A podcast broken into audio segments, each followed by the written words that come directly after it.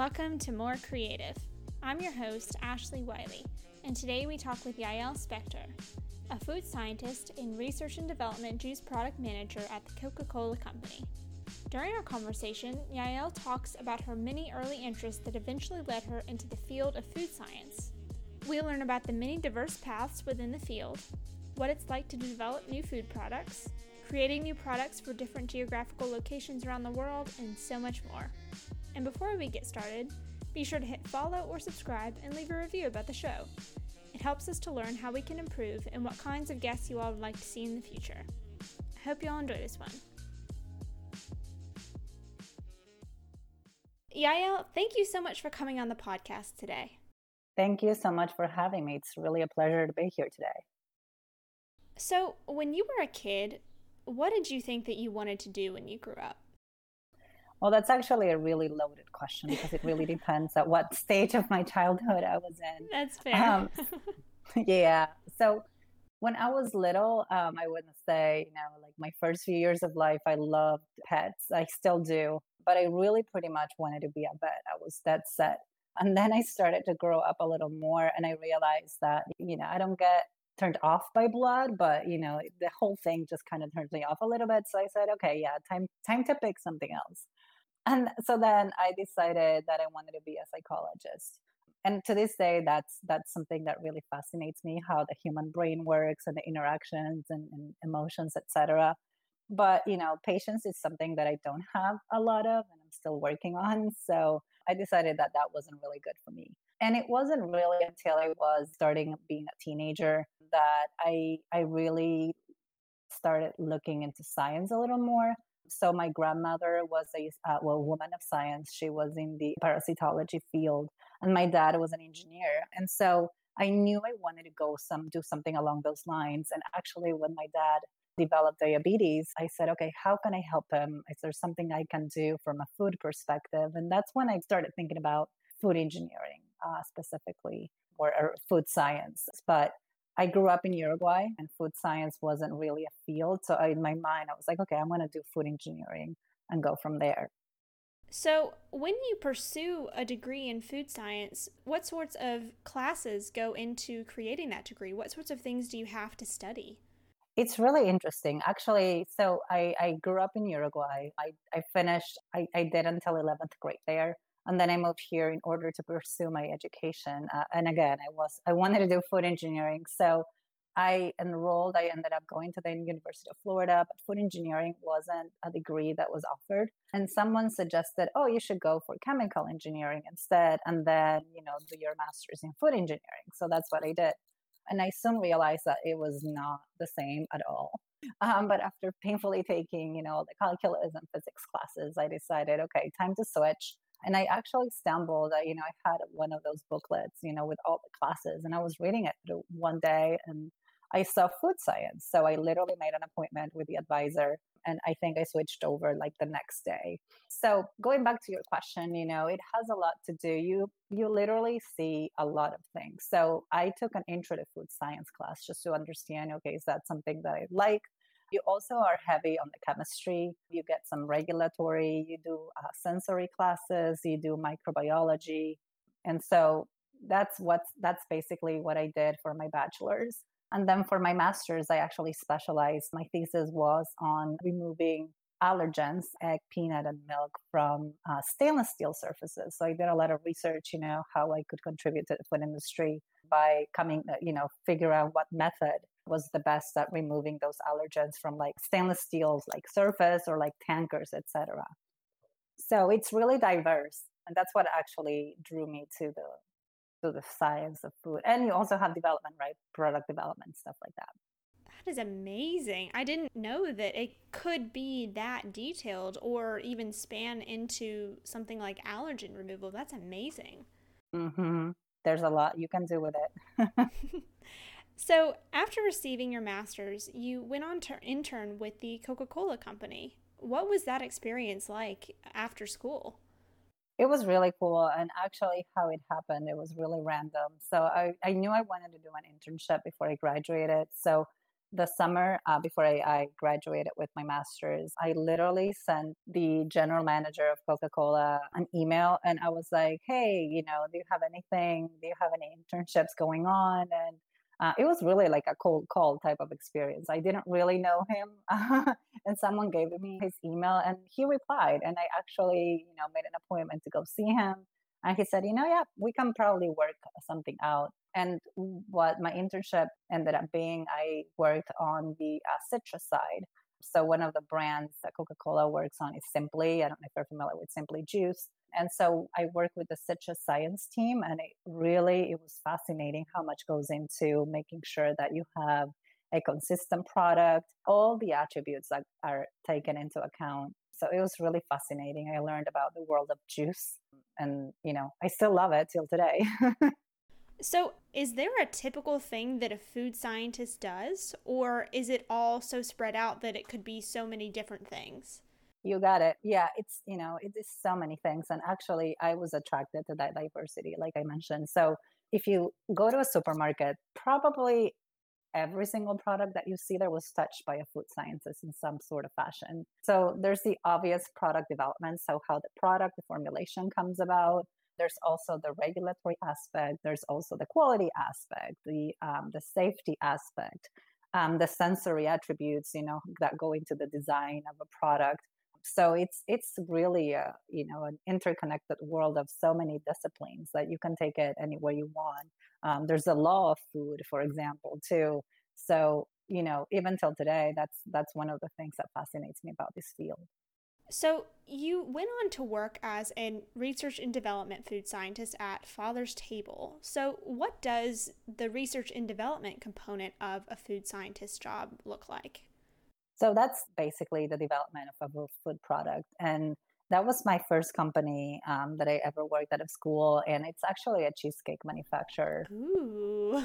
Yeah, I know. It's you know it gets it gets tricky there but actually my first assignment there and i still remember it to, to this day uh, i was you know interviewing and the person there like said okay in this new room we're putting a new pizza roll line in. There was barely any equipment so i had to figure it out you know here i'm brand new out of school.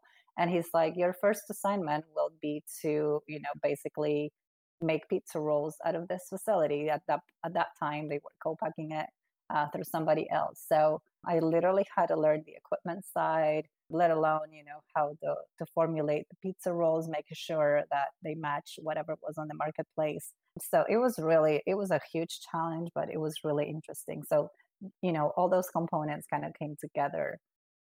So when you go into a new project like creating pizza rolls what is the process for developing that new food? Where do you start you know it's a collaborative process and not only for pizza roll for for anything that we do till today. So you you know you usually work with marketing team hand in hand trying to figure out okay what's what's the customer or consumer want? You know that's that's the first step. Are there any competitive products out there that you can gauge and then you you know basically depending on like the brand that you want to launch it at as or if you're doing like a private label if the customer wants something specific then you kind of start designing your formulation uh, you know along those those lanes guardrails uh, as i call them. And then you know I, you do a whole lot of tasting you know to understand what's already in the marketplace how you want to make uh, your product to be differentiating. So it's really interesting. And then the time it takes is usually you know it really depends on what you're doing. If it's a brand new product if it's a line extension if it's a new flavor but usually those beginning you know i think one of my favorite parts of it is when you're shaping the proposition together with the other teams to make it to bring it to life do you find that you need to have a pretty good set of cooking skills i mean i think it it comes in handy for sure i love to cook personally i don't like to bake um, and you know, and I was working with cheesecakes too. But I actually think becoming a food scientist helped me in the kitchen. So. Oh wow! Yeah, like literally, you know, I was a foodie before, but I think now it's like even more prominent. So, when you became a senior food scientist and manager and then eventually an R&D manager, how did your role change? So basically, I gained more responsibility. Hmm. So when I became a senior scientist, I basically started also working not only on the pizza rolls, but on the cheesecake and then other baked goods lines. You know, you're held to a different level of responsibility, right? You're still learning, but you're you're interacting more with other teams. You're maybe going to customers, also presenting some of the technical knowledge that you know, or maybe work with the sales team and that's what I did more as a manager. I, I, worked hand in hand with the sales and marketing team. I was more on the front lines, going to see customers, trying to understand what they were looking for, which is always an advantage, right? Because then you get to understand what what it is not only they're looking for, but if you have something in your portfolio that you you know maybe you don't have what they want, but you you have something similar that you can tweak and deliver it fairly quickly. So um, I always enjoy that experience. Also, being a manager, that meant that I was leading, formally uh, being a people leader. I had five people under me. So, you know, that that to me is the most rewarding. I love mentoring and coaching and developing individuals. So I really enjoy that side of it. So my role became more strategic at that point, trying to figure out, okay, what are, what's the pipeline for the company under all the lines that they had, as well as the people aspect. Interesting. So, is there a major difference when working with foods such as baked goods versus working with something like a beverage? Yeah, I mean, they're totally different things, right? But I think the underlying principles are the same. At, at the end of the day, product development, you know, the, the basics and the principles can be translated into anything that you do. But obviously, there's more differences between baked goods and beverages, you know, totally different systems, mm. totally different um, approaches and processes. You know, the, the, cheesecakes are frozen. They have, you know, the shelf life is different, whereas the beverage uh, doesn't go through that type of abuse, so to speak. Mm-hmm. you know, so yeah, it, it's it's different. It's a different approach, but the, you know, the learnings are the same. Interesting. So, how much time does it typically take to create and develop a new product? It really, really depends. You know, it can be something as quick as a few months uh, up until it could be two years, oh, depending oh, wow. on what it is. Uh, and if it's something totally new that you're developing, or if it's if like it's a line extension, for example, and you're just trying out a new flavor, it you know it, it really really depends. so you later returned to the Coca Cola Company uh, to become a research and development scientist. So, how did this opportunity come about for you to come back? So, this is actually a really interesting story. So, when I graduated, um, you know, Coke didn't have any opportunities at the time for me. Uh, and I wanted to be in a specific location to be close to my now husband. But, you know, six months down the road, actually, one of the uh, managers there called me and said, Hey, you know, we have this opportunity, but I was fresh out of school. I was really naive. And I said, No, how can I abandon my first job after only six months? That's going to look awful. You know, it's not going to be a good representation of me. So I turned it down.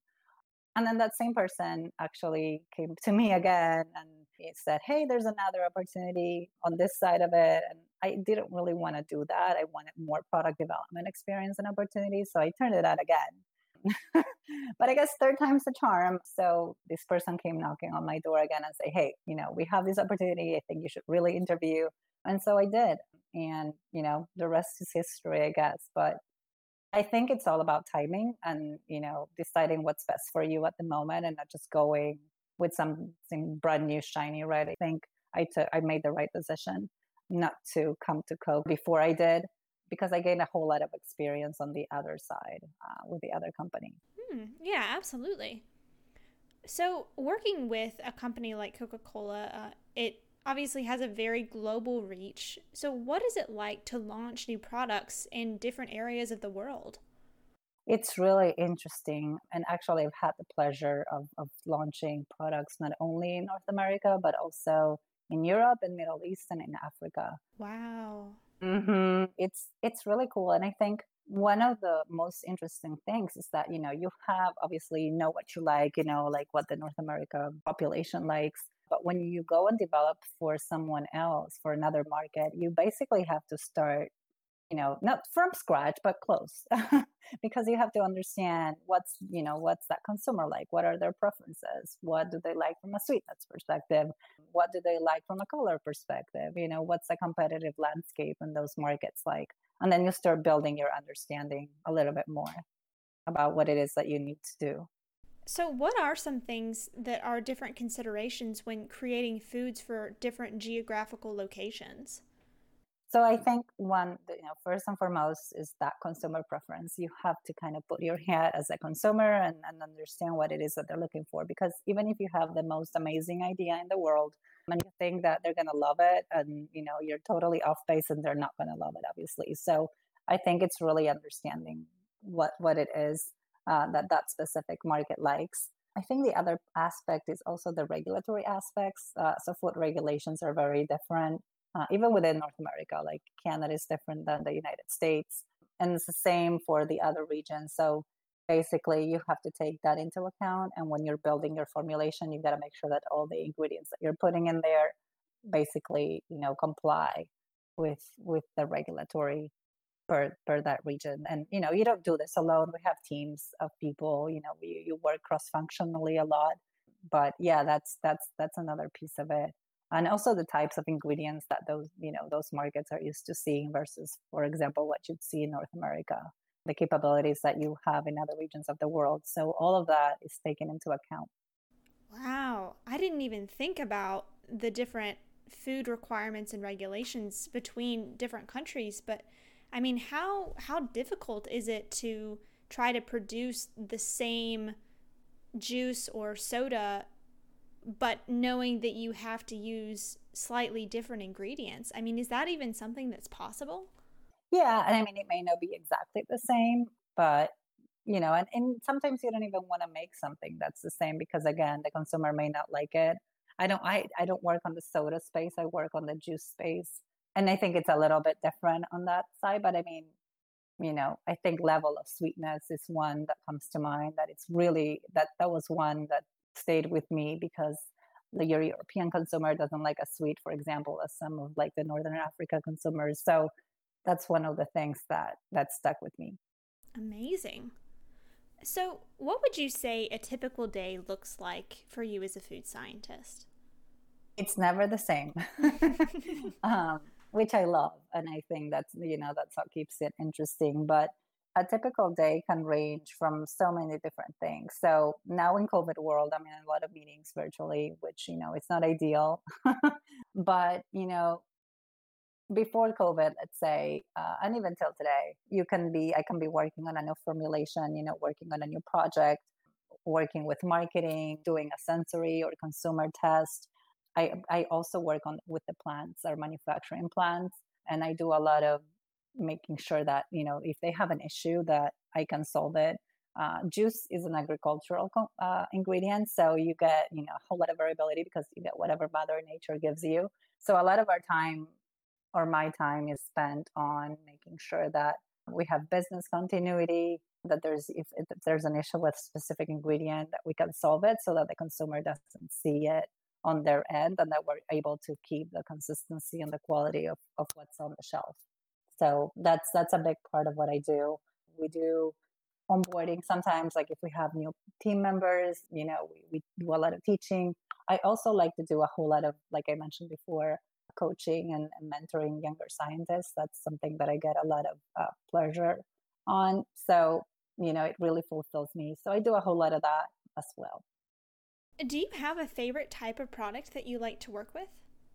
I think they're all different. So I don't know if I can choose between, you know, baked goods or beverages. I feel like there's cons and pros and challenges to each of those. But one of the things that I've had the, the, the opportunity to do is work not only in juice, um, but I've worked with tea, I've worked with plant based milks. So those were challenges, welcome challenges, because I got to learn a new category of beverage. So it's it's really amazing. You never stop learning. Do you have a favorite project you've ever worked on?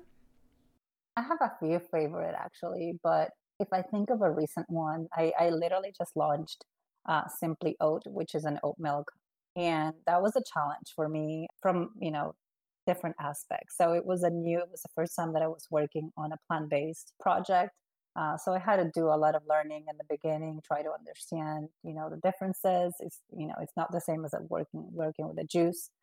I also did it through COVID. Like COVID was just hitting when I was getting into most of the development. So we had to get creative with some of our teams, you know, to do the tastings, um, making sure that it was safe we we literally you know we couldn't go to plants sometimes to the, to do like some of our testing so we had to get creative in several aspects which was another challenge. And also you know the time that we launched it in it was a really tight timeline so you know provided that all of that was kind of going on it was amazing how we did launch it on time. And you know i think it's doing really well so you know if you haven't tried it go and buy it um, it's a it's a really good product. But yeah, I mean, it was it was it was really fulfilling and rewarding on, on a whole lot of, of levels. And the fact that it was a challenging year on top of that just made it even, you know, the more rewarding, I guess. yeah, absolutely. And I, have been slowly going through different sort of brands and types of oat milk. So I'll, I'll definitely have to try that one for sure.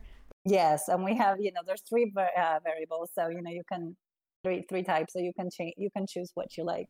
Cool. and it goes it goes well with coffee too. Oh yes, that's what I use it for. So that sounds perfect to me. so, what would you say you're most excited about for the future of the food science industry? I think there's so much possibility. You know, I for one didn't even know that food science existed, and I think a whole lot of people still don't know. I don't know that it's fully, fully advertised as one of you know the majors um, for kids. So one of the things that I try to do is really get involved uh, and be an ambassador of food science. Even when I was in school, I became I became involved with the Institute of Food Technologists, which is basically our professional organization. And after I graduated, I actually became the chair of the Florida section for, for IFT. And we work a whole lot with the schools, promoting it, trying to, you know, get scholarships, et cetera, more awareness. Even till today, I'm actually actually part of the uh, external advisory board for food science and human nutrition department at the University of Florida. Again, to try to promote food science, to try to bring a whole lot of the industry into the school and vice versa. So, you know, I think promoting it, I think we can do a whole lot more promoting it to make sure that people know, especially young kids know that this exists. Especially since, like I said, everything is literally touched by a food scientist. Yeah, I mean, it is not a career path that was something that I knew about in school at all and I didn't really learn about it until after. So, yeah, definitely definitely one to learn about as early as possible because it's such a fascinating field. So, what is your favorite part about what you do? My favorite part about what I do, I think there's two things. You know, as I get more and more in my career, I, I realize that I like strategy. So, you know, I like working with other teams to understand okay how can we take um, you know juice or our company to the next level? So that's one of the things that i've been trying to do. And the other thing like i said before is really mentoring and coaching. I really enjoy that. And i hope to be you know a formal mentor one day to someone. I really enjoy those two things and that that's what really gets me going in the morning. Amazing so, I do have the same two questions that I like to ask everybody that comes on the podcast. The first one is if you could choose any career other than your current one and you didn't have to worry about money or extra education or anything like that, what is something that you would like to try? I mean, I because I, I do love, like I said, the mentoring or coaching. I think I'd probably be um, a teacher oh. or do something in HR. Nice. And I mean, it's nothing that I would have ever considered before just because I'm really science oriented. Like I said, my dad was an engineer and, you know, I was always into math and physics and stuff like that. Uh, so I don't think I would have ever considered it, but I do enjoy that aspect. I'm not patient in certain ways, but I am patient when I'm teaching someone something. Uh, and I really enjoy that and I don't mind it at all. And I take the time and, you know, it's, it's really rewarding. Or, you know, I always say HR as well because I feel like you can help develop people as well great tools and, and programs to do that. So probably those two one or the other. Awesome. Yeah those are good ones. And it's cool to see that you have a small bit of that aspect uh, in your job now as well. My last question is Do you have any advice on turning your passions into a career? Yeah, I think, you know, do your research. I know sometimes, you know, we get pressured into finding a major or, you know, sticking with it. But, you know, sometimes starting out, you don't really know what you're passionate about. You know, if you're lucky and you decide early on that you're passionate about something, that's great. Uh, but not a whole lot of people have that. And, you know, I can say myself included to a certain extent. The other thing is, you know, do internships to see if you like it.